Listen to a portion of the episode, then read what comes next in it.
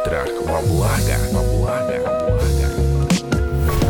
У мамы, помимо властного характера, еще низкая терпимость к вещам, которые могут ее раздражать. Перечить-то нельзя, иначе будет у нее вулкан, извержение. Взрывы, взрывы, взрывы. Боитесь оценки какой-то, да, маминой жесткой, жесткой, жесткой, жесткой? Всего боюсь, боюсь, боюсь, боюсь. Если итоги учебы неудовлетворительные, там тройка в четверти, то это буквально скандал и траур на все новогодние каникулы. Каникулы, каникулы, каникулы. Классная мама, это, кстати, я. Вот я маму душнила, нила, нила. Это история не про любовь, это история про власть. Власть, власть, власть. Даже борды не могу просто взять и отпустить без разрешения. решения, решения. Нужно выстроить взрослые отношения. Мам, мам, мам, мам. А это возможно вообще? Вообще, вообще. Здравствуйте, это подкаст «Страхи». Мы продолжаем наш сезон детских травм, потому что где-то там, в них, в этих детских наших травмах лежит формула нашей счастливой, радостной жизни сегодня, взрослой жизни. Вот так все взаимосвязано, нельзя просто отменить детскую травму. Вот нельзя просто взять ее, вот это ее не было. Вот я, я это забыла, это было не со мной. Так не бывает, к сожалению. И вот уже не первый эпизод наш э, куратор этого сезона, психотерапевт, руководитель экспертного совета Международного института психосоматического здоровья Сергей Мартынов доказывает нам это, как важно докопаться, найти первопричину вот тех токсинов, которые сегодняшней в нашей взрослой жизни существуют. Здрасте, Сергей. Здравствуйте. Буду начинать каждый эпизод с благодарности, с восхищения вами. Но давайте к нашему сегодняшнему гостю, э, к нашему герою. Его зовут Геннадий. Он формулирует свою проблему так. У меня властная мама. Вот властная мама — это, кстати, я. Да? Вот я мама душнила.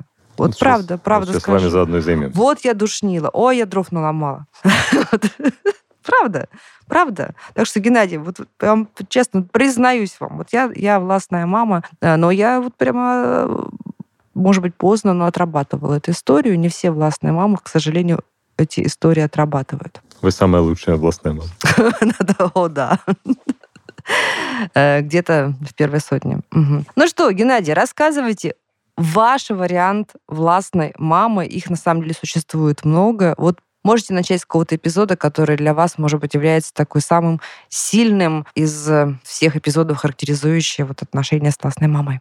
Дело в том, что у моей мамы, помимо властного характера, еще низкая терпимость к каким-то вещам, которые могут ее раздражать. Мгм. в других людях, в других родственниках, в других гостях. То есть у меня полгода назад начались отношения с девушкой, и я еще ни разу не познакомил их никак. То есть, А боитесь оценки какой-то, да, маминой жесткой? Да, А боитесь, что она ей скажет и вас как бы опозорит, или что она потом вам скажет, как вы неправильно поступили? всего боюсь на самом деле. И того, что девушка как-то обидится, и того, что мне будет э, неудобно, неприятно, стыдно. Ну и в целом мне эта ситуация представляется страшной в будущем. То есть А сколько вам лет? мне 21 только. 21 год. А можно, Сергей, сейчас по это поспрашиваю? Ну, я как это... Как, Конечно, вы как, как ста- я же знаю, что, о чем я говорю. Я же знаю, о чем я говорю. Слушайте, а вас за оценки ругали за плохие? Да. А вы когда с мамой обсуждали, почему она вас ругала за плохие оценки? Ну, потому что, да, так, конечно, мы это обсуждали и ругали достаточно сильно.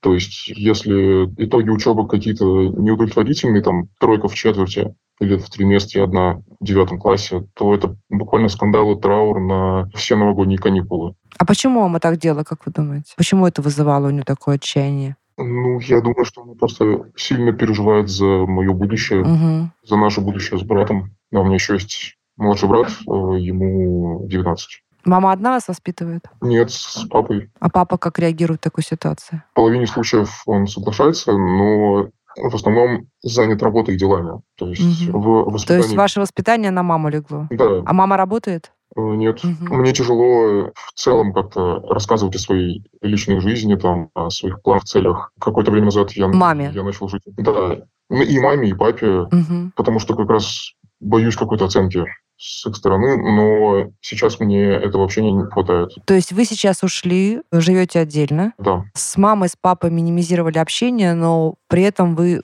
грустите, скучаете о том, что вы не можете им что-то рассказать и понять их мнение, да, их отношение к чему-то. Да, более того, бывают же какие-то сложные жизненные ситуации там на работе, в общении с девушкой, в общении с друзьями, какие угодно, и получается мне их вообще обсудить не с кем. То есть все равно потребность-то есть, да, поговорить с ними, а, а боитесь реакции. Да. Слушайте, а у вас был такой подростковый бунт, когда там вы там в 14-15 лет, когда вы говорили, все, хватит? Или еще не было такого у вас? Нет, я не бунтовал. Я, ну, можно сказать, бунтовал в тишине. То есть я мог просто делать и поступать так, как хотел, но при этом не обостряя конфликт. То есть Ух ты, удивительно. не объясняя свои действия, Мгм. свои решения и намерения. То есть я все время этого конфликта избегал. избегали. Я отдаю сейчас вас в руки Сергея, потому что вот я, честно говоря, мне казалось, что все дети властных мам переживают такую очень острую, бурную, вулканическую сепарацию в подростковом возрасте, делают больно себе, родителям и всем окружающим, потом как-то вот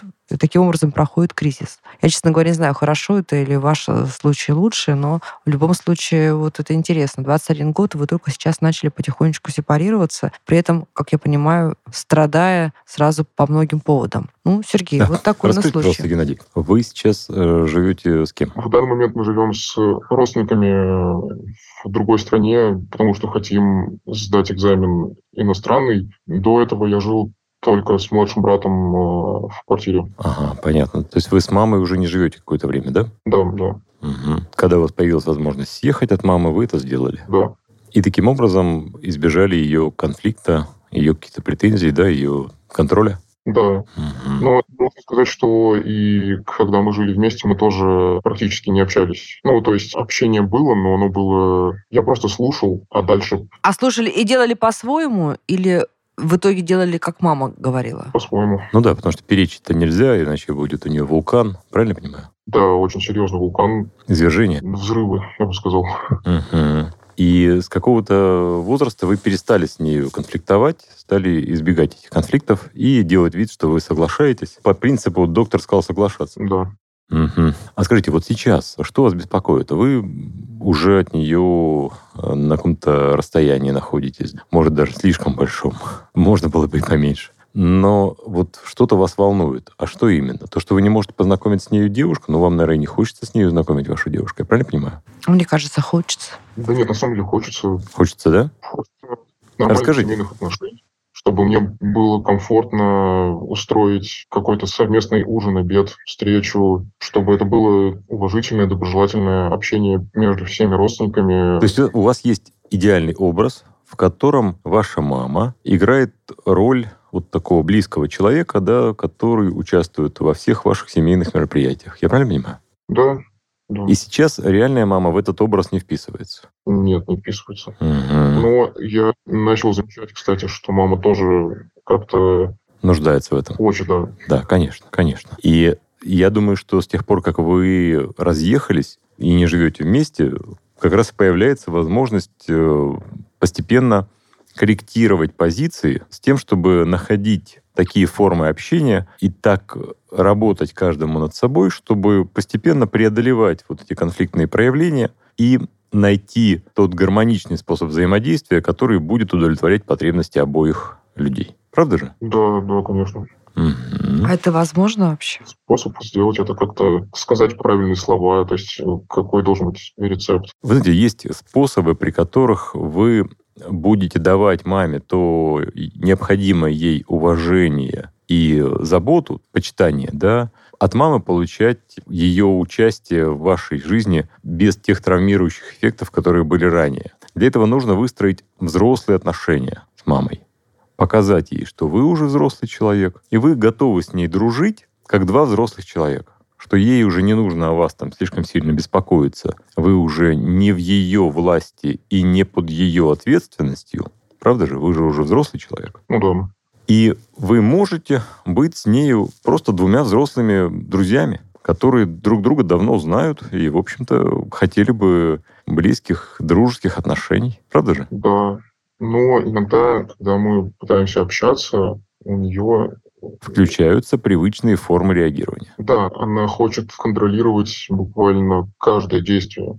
Да. Ну, то есть я просто захотел там отрастить бороду, да, И некоторые люди мне даже посоветовали сделать это. Ну да. А мама прям в штыки. И это целый эпизод для скандала. Не исключено, что борода как-то вас э, сильно меняет в той детской роли, которую она вам, собственно говоря, навязывает. А, ну да, но бородатого мужика же уже там не прицикнешь, да? Как-то бор- Руки бородатый убери ребеночек. локти со стола, да?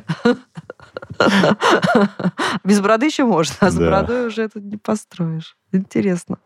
Ну, как-то ощущаю себя сильно несвободным, что я вот даже бороду не могу просто взять и отпустить без какого-то разрешения. Ну, смотри, может быть, не разрешение. Давайте попробуем с мамой поговорить об этом. Потому что как раз борода хороший такой повод для налаживания диалога, поскольку борода, в общем-то, предполагается у вас, да, а волнует она почему-то ее. Так ведь? Ну, конечно. Вот. И, А вы обсуждали это вообще? и можно об этом поговорить по-взрослому. Да? То есть спросить, мам, как ты к этому относишься? Да, а почему? Как ты полагаешь, может ли у меня быть какое-то иное мнение? Если нет, то почему? И таким образом выяснить с нею причины этого противостояния и на что она опирается в своих вкусовых представлениях. Да? Если только на вкусовые, то есть что хорошо, ну, вот с точки зрения там, эстетической, то они могут быть разными. Разным может быть опыт у людей, да, эстетический. Соответственно, разные могут быть какие-то представления о том, что красиво, а что некрасиво. Также разные могут быть представления о том, что удобно и неудобно, да, удобно ли брить подбородок или его не брить, ну и так далее. Масса, может быть, интересных там таких новостей и от вас, и от нее. Сергей, как профессиональный носитель бороды, так понимаю, рассказывает сейчас.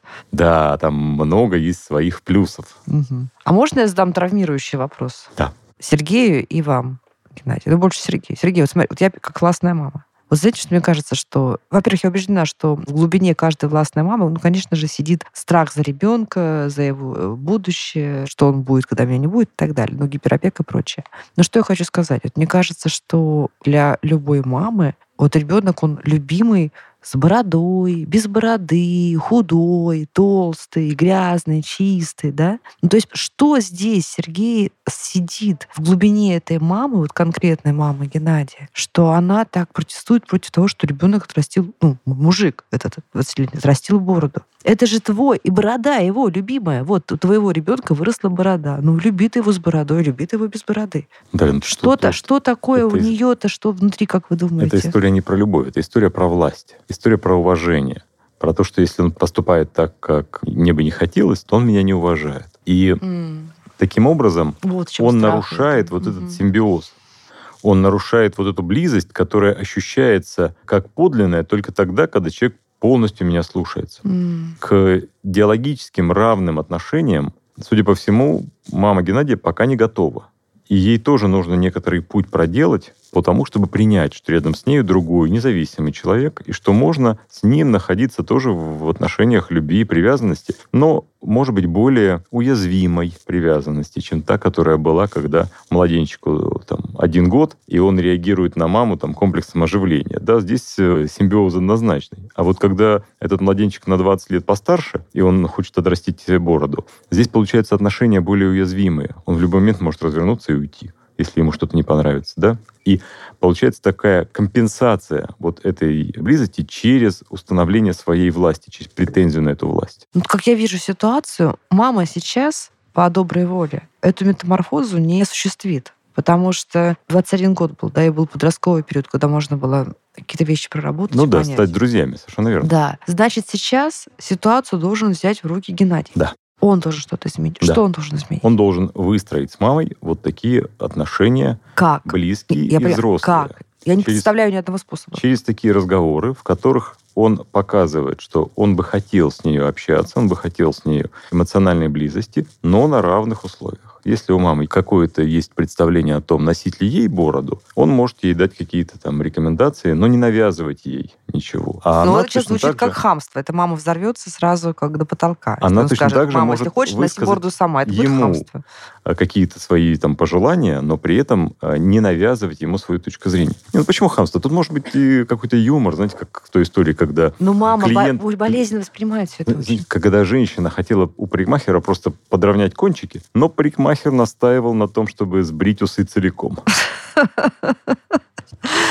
Ну, можно по-разному подойти к решению этой задачи, да, и можно не становиться в прямое столкновение, уйти с линии атаки, знаете, как в боксе. Не нужно постоянно вот э, сталкиваться, как двум баранам, рогами друг в друга. Нужно уйти с линии атаки и немножко подшутить, немножко показать свое не столь вовлеченное отношение к этому предмету, не становиться в противоборство, единоборство, да, вот в этом каждом вопросе. А я так понимаю, что у Геннадия сейчас с мамой каждый вопрос становится вопросом того, кто главный в семье. Правильно я понимаю, Геннадий? Возможно.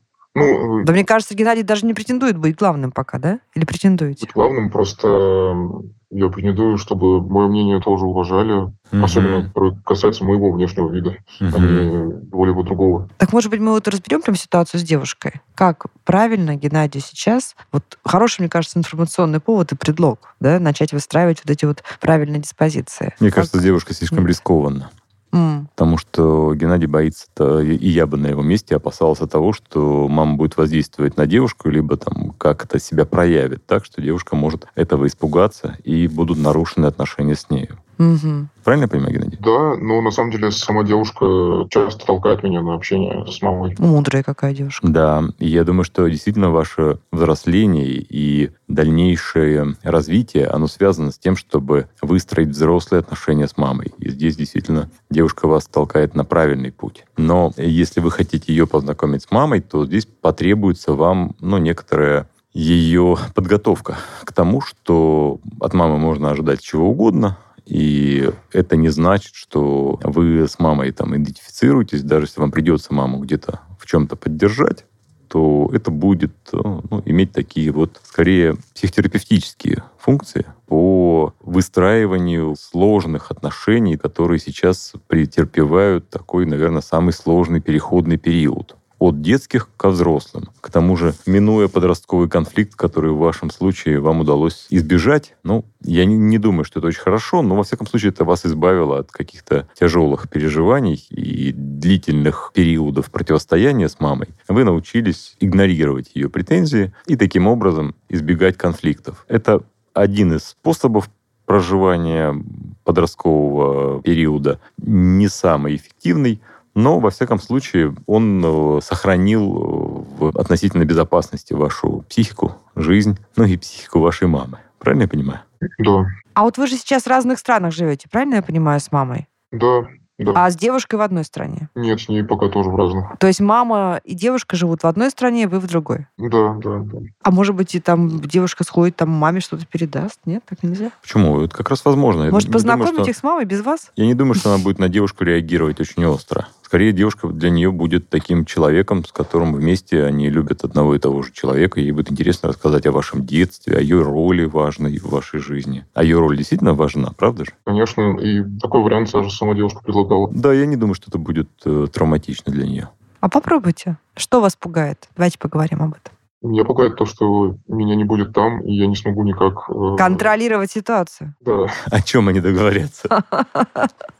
Какие у вас фантазии? О чем они могут договориться за вашей спиной? М? Нет, я просто боюсь, что кто-то что-то не то скажет, ну, не знаю. То есть мама может обидеть девушку? Или девушка может обидеть маму? Нет, девушка не может видеть маму, но мама, наверное, может, да. А мама у вас обидчивая? Да, очень. Тогда она может что-нибудь придумать, на что она может обидеться, правда же? Да. Да, я думаю, что вы правы, риски такие есть.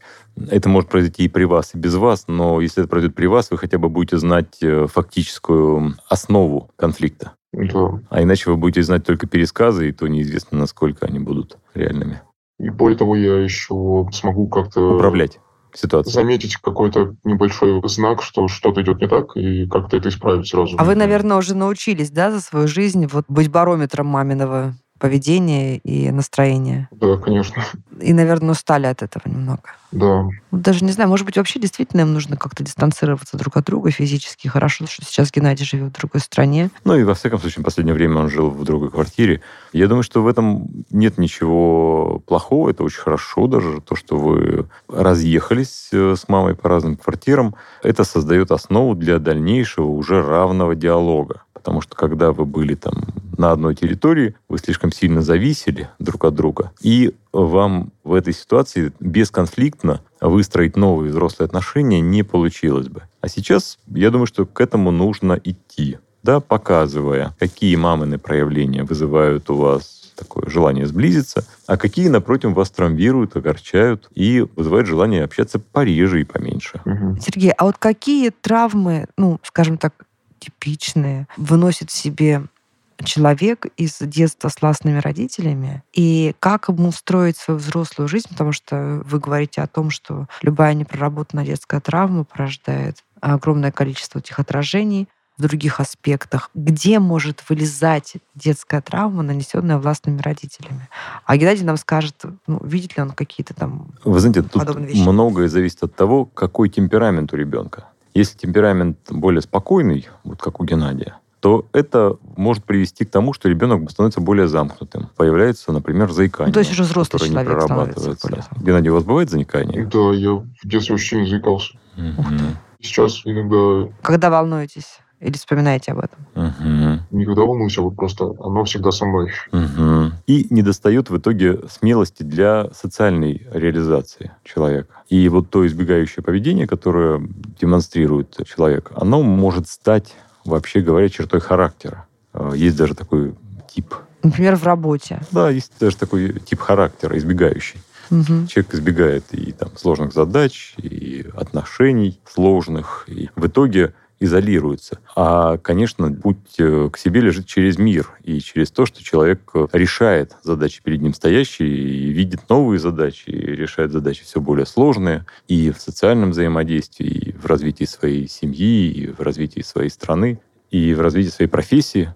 Это важное такое м, э, рост человека, состоящий в том, что когда он является ребенком, он решает простые задачи, а чем он становится взрослее, тем больше у него возможности улучшить мир вокруг себя. И, конечно, избегающее поведение этому сильно мешает. Мешает реализовать тот потенциал, который есть в личности, и дорасти до того масштаба, который задан у человека силу наличия его там, интеллекта, его души, его эмоциональных свойств. Я правильно понимаю, что и супругу такой человек, такой мужчина будет искать себе тоже похожую, властную? Н- Э, Не факт. не Могут быть обе э, реакции. То есть как э, по подобию, так и по Полная противоположности. противоположность. А если холерический человек, вот холерик, ребенок такой возбудимый, Когда который темперамент, да, более похож, сильный, отражает темперамент своих родителей, более мощный, папы то мамы. столкновение происходит довольно рано и выражается в предельно конфликтных формах. Нередко в зависимости от наличия таких черт э, там, ригидности или гибкости, он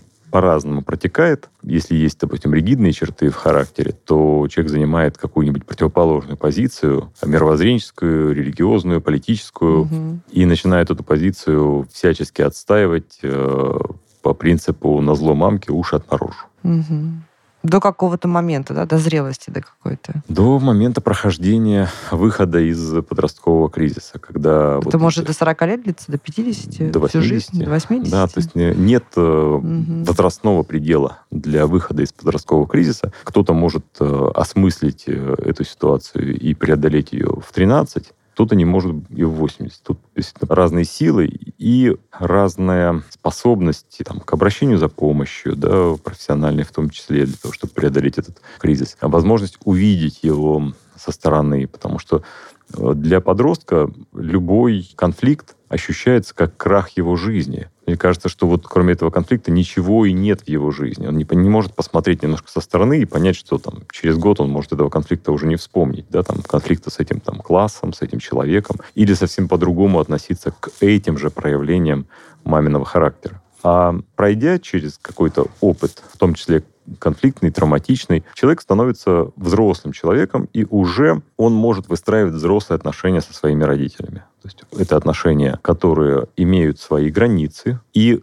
каждый из э, партнеров по этим отношениям определяет, в какой степени ему в этот момент удобно сближаться или удаляться от своего партнера по отношениям. И тогда люди могут и за помощью обратиться друг к другу, и за поддержкой, и оказать эту помощь и поддержку, и в то же время чувствовать себя достаточно независимыми, сильными и обособленными, когда они не получают этой поддержки, допустим, или заботы, а, они не разрушают эти отношения одномоментно, что вот по принципу ты меня не любишь, и все, я, значит, не хочу тебя видеть, понимаете? Отношения становятся более гармоничными. Они в большей мере отражают потребности каждого из партнеров. В общем, шанс есть выстроить нормальные отношения еще у Геннадия, я думаю. И Конечно, но теперь, других. теперь э, действительно он Всё становится взрослым человеком и должен брать э, на себя уже ответственность за эти отношения хотя бы наполовину. Геннадий, а вы себя обеспечиваете уже? Да.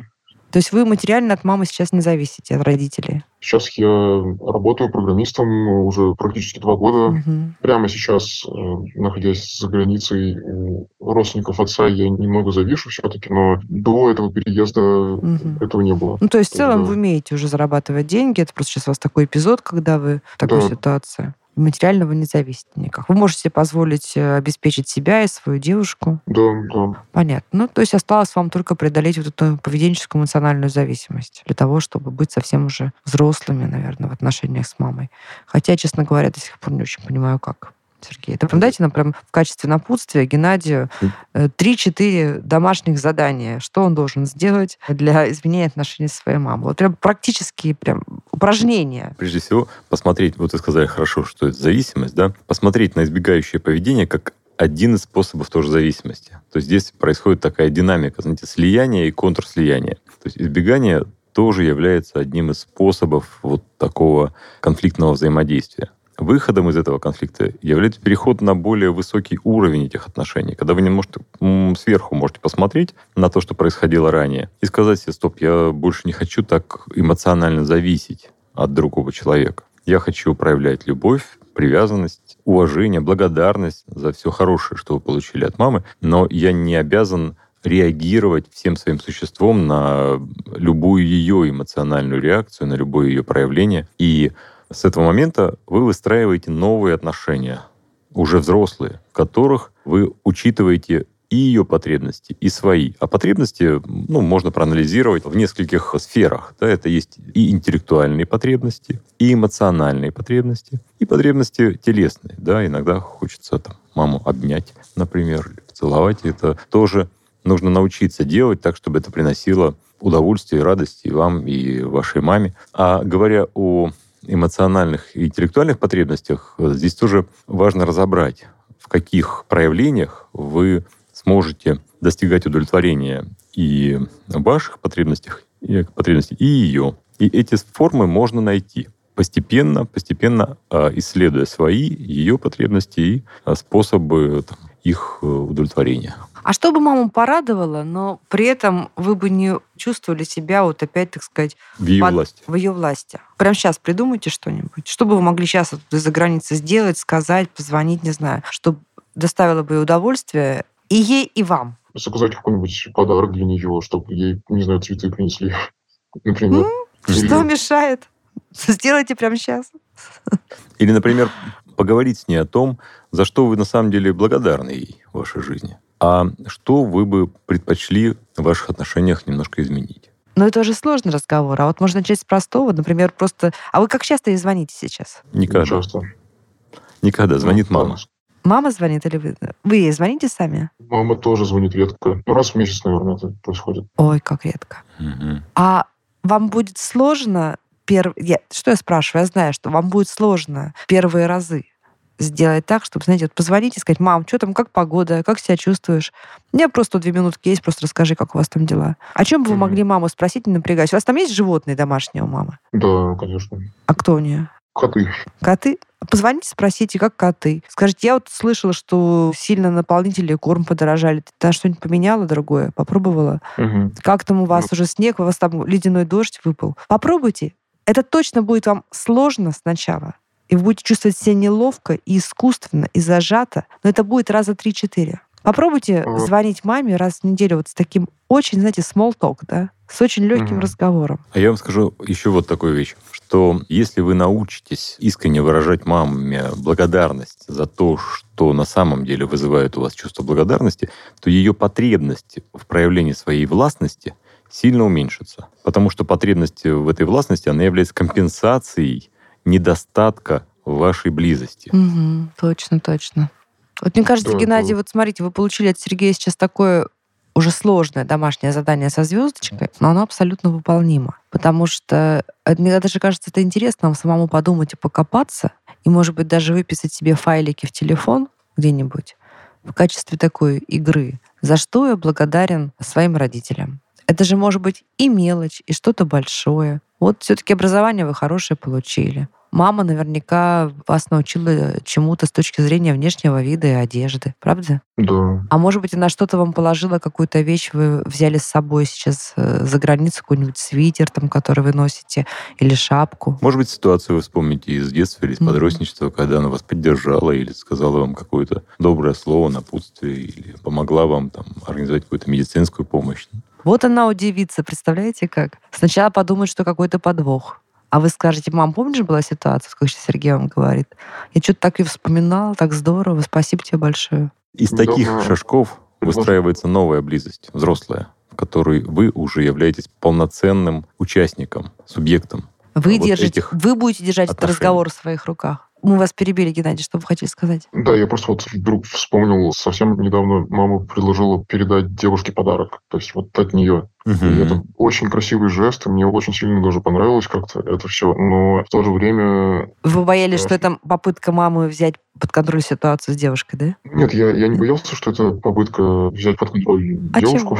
чего? Я боялся, что что-то может в их встрече произойти не так. Конфликтная ситуация, может быть. Ну, я даже не знаю. Мне сложно этот страх описать. Довольно часто бывает, что мамы тяжело находят общий язык с людьми. Ну, попробуйте тогда, раз боитесь этого, попробуйте избегать этого, вот сделать то, о чем мы говорим с Сергеем. Маленькие благодарности, маленькие разговоры, по чуть-чуть, мелкими шажками. С каждым этим маленьким разговором вы потихоньку, постепенно будете приучать к мысли, что у нее теперь есть другой повод для гордости. Не мальчик, который учится без троек в четверти, а мужик с бородой, который программист и делает свою карьеру, и она помогла вам стать таким красивым мужиком с бородой и с программистскими навыками. Вот заместите ей вот те страхи, те тревоги о вашем будущем взрослом на ощущение, что она достигла, она молодец. Но она же правда молодец, все равно же молодец. Конечно. И вы знаете, часто бывает такое, что вот такие властные и контролирующие люди, которые доминируют над своими детьми, с их супругами оказываются очаровательными, милыми и радушными, понимая, что здесь э, вот эти властные способы контроля невозможны, потому что никаких нет для этого оснований. Они выстраивают другие способы близости, да, другие способы, ну, пусть манипулятивного, но все-таки гораздо более милого контроля. А еще я хочу сказать, Да. Геннадий, может быть, сейчас в оправдание себя, властной мамы, я хочу сказать, что, знаете, мне кажется, что вот если сравнивать маму, которой не очень важны дети, а мы такие ситуации с Сергеем разбираем и видим, маму, у которой другие приоритеты, и мама, которая неравнодушна к своему ребенку, не безразлична к своему ребенку. Мне кажется, да, понятно, что ценнее. Ну, да. не научила жизнь, судьба, особенно вот нас, то поколение из э, суровых советских лет, быть э, эмоционально-интеллектуальными в нашей юности и быть зрелыми. Замыкая, знаете, к началу, хотелось бы сказать, что, наверное, такая душность, с которой вы начали, она является способом такой неравнодушия, да? Неравнодушие, конечно. Самое страшное, вообще, знаете, Геннадий, самое страшное в жизни — это равнодушие. Понимаете? Вот хладнокровность, бесчувствие. Потому что все остальное, любая страстность и характер, и чувство любое, его можно управлять, его можно конвертировать в минус плюс. Вот. А вот э, хладнокровность — это тяжело. У вас не хладнокровная мама, это очевидно. И она сама страдает, конечно, от того, что вот ее, я так уверена, что ее вот это неравнодушие, может быть, так неуклюже и душно проявляется. А вы можете помочь ей. Вот, потому что вы уже задумываетесь об этом, вы об этом разговариваете, значит, вы уже зрелый человек. Мы на верном. Я вам искренне, искренне желаю и удачи, и радости, и того, чтобы э, ваша судьба складывалась здорово.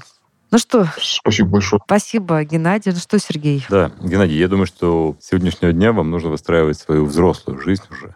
Не из принципов вот такого подросткового избегания и ожидания конфликтов с мамой, а брать на себя вот ту половину ответственности за отношения, которую, вообще говоря, вам принадлежит. И выстраивать новые взрослые отношения с мамой. А это был очередной эпизод подкаста «Страхи и ошибки» сезона детских травм.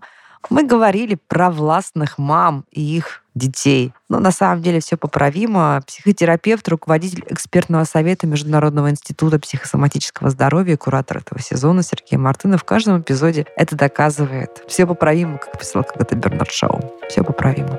Подписывайтесь, подкаст «Страхи и ошибки. Сезон детских травм». Подписывайтесь на подкаст на сайте ria.ru в приложениях подкаст с Web Store и Google Play. Комментируйте и делитесь с друзьями.